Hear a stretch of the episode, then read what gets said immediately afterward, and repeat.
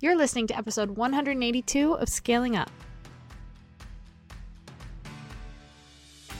Welcome to Scaling Up. I'm your host, Elizabeth Hartke, and if you're listening to this, you're probably a maverick like me. How convenient because I literally made the show just for you. I'm a business scaling strategist that's been in the game for almost a decade now, and I'm weirdly passionate about helping impact driven entrepreneurs, business owners, brands, and go getters scale their businesses and their lives. Imagine taking your impact, your income, and your freedom of time to the levels that you can only dream about. Making your mission known to the world and mastering your business strategy so you don't have to keep on trading dollars for hours. I built two two comma businesses doing what I love, what I believe in, and a lot of that has to do with teaching you how to do the same. We drill down on strategy, but we know that it takes more than just business tactics to live the life that you envision. So we go deep on health optimization, mindset, leadership, relationships, and just being that scaled up version of you who is primed and ready to step into your purpose and peak performance. Some days I record this bad Larry from my closet to escape my three littles, and some days I'm down at my barn office on our 12 acre farm.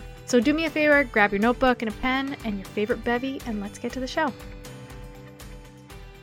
Let's jump into today's pep talk. But before we do, I'll give you a fun little fact. Every Friday night in our household is pizza and a movie night. So we don't have TV in our house, so every Friday night we pick an awesome movie to watch as a family and we make our own pizzas. Today I wanted to talk to you guys about this idea of doing something that makes you uncomfortable. Doing something new, something that you haven't done before, and likely something that makes you a little nervous to think about. And I'm not necessarily just talking about something in business. I think that's where our minds go as entrepreneurs. Oh, what new thing do I need to do in entrepreneurship or in my business that's going to propel me? But sometimes, well, oftentimes, because so much of finding success in entrepreneurship is about who you are becoming in the process, it doesn't necessarily have to be something new in business, like a box that you're checking that is going to propel you forward as much as it's something that helps you break through to your next level. So, as you guys know, if you've been listening for a while or follow along, we moved to Wisconsin almost three years ago now, which is crazy. Time is flying. And my family is out in the Northeast. So I'm obsessed with my family. I grew up in completely in a village. There were blurred lines between my immediate family and my extended family, and we rode deep. Like we have a lot of us. We'd see each other every week, multiple times a week. So picking up and moving across the country was the it was like taking a pacifier away from a baby. Like that was those are my people, that was my comfort zone. And with all the nonsense of the last year, getting home to them has been trickier. We won't mask our kids, so flying hasn't really been an option. Plus, even if we were willing, I guarantee you my two year old would get us kicked off a flight. There's no way she'd be putting something over her face because they've never worn one before. So, long story short, we have to drive and it's a sacrifice. It's 2 days to get back to New Hampshire from Wisconsin because it's about 9 almost 9 hours each day of driving if you break it up into 2 days and we did it once in one swoop, all 17 18 hours of it. Deep amounts of regret. Deep deep amounts of regret. A lot of PTSD around that drive. So anyway, when we drive, my husband is the road warrior. He's the one typically behind the wheel. Sometimes I will legit drive like an hour of the entire 17, 18 hours in the car because he loves to drive and I prefer to be the pas- passenger. So every time we've gone back, it's been the five of us me, Michael, and the three kids. And we've gone back multiple times in the last year. We it, people think we're nuts how much we've driven to and from New Hampshire over this last year. And I decided I didn't want to have to wait the like three to four months we were having a gap, you know, in between seeing my family, that I want to see them more often. But it's a lot to bring all five of us in the car that long and all shack up at my parents' house.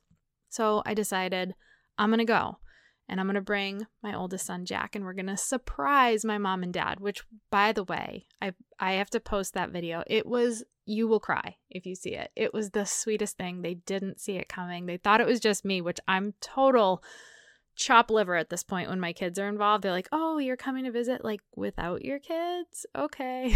so, I smuggled Jack in the car with me and we went out. And going to New Hampshire, I had my best friend with us because she's been staying with us. But going back to Wisconsin, it was going to be just me and my 5-year-old.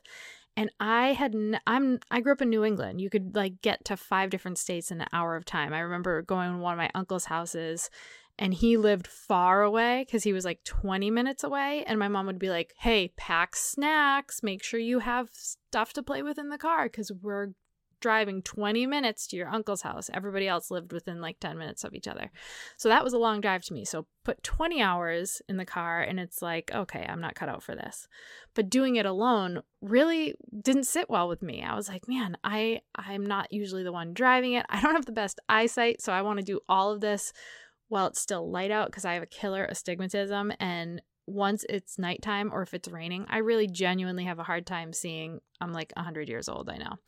So this was something that I was like really, mm, you know, praying over and thinking about like, should I do this? And I was making a little molehill into a giant mountain. I just was making this to be this really big thing. It was anxiety provo- provoking. And I finally decided, you know what? I'm just going to do it. I'm going to stop thinking about it. And what happened was when we took this trip, the first hour I'm kind of questioning myself. Was this the right decision? We still have 19, you know, like 18 more hours to go.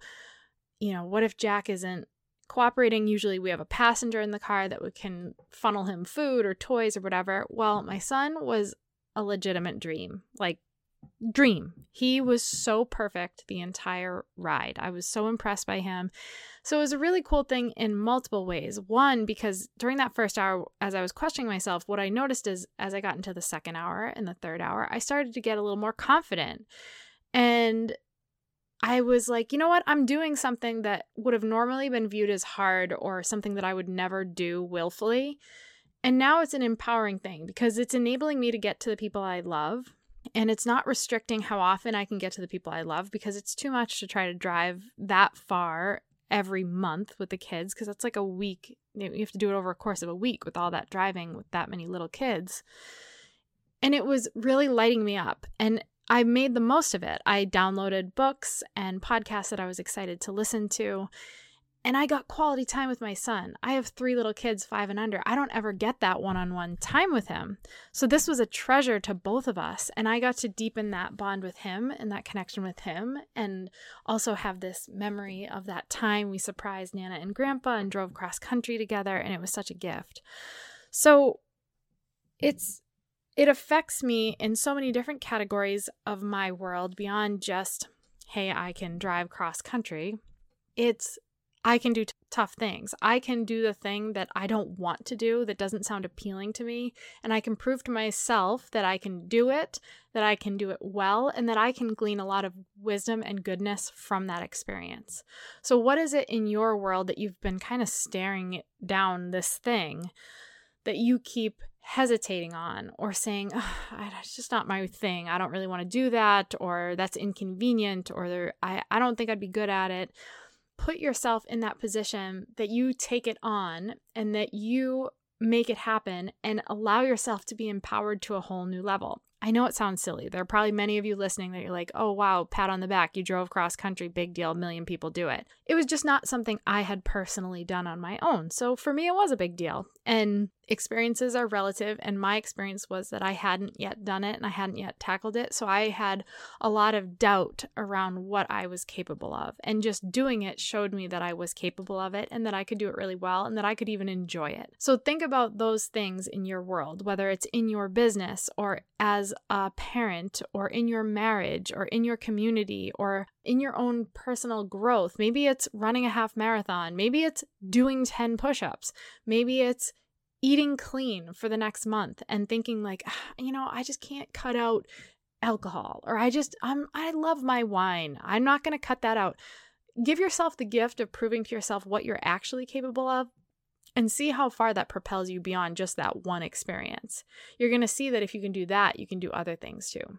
So that's my challenge to you in listening to today's pep talk stare in the eyes that one thing that's been kind of nagging at you that you know if you did it you'd be conquering something that would move you into a new level of growth and experience and do it. And do it well and allow yourself to be empowered in that process. Thanks so much for hanging out with me today. Before you go, make sure you take a minute to subscribe to the show so you don't miss out on all of those amazing fromies, freebies for my homies, obviously, and content that we're creating just for you. And if you like today's episode, can you help us out and help us get this in the hands of more people by taking a screenshot of today's episode and sharing it with your friends, tagging me, passing it around on social media?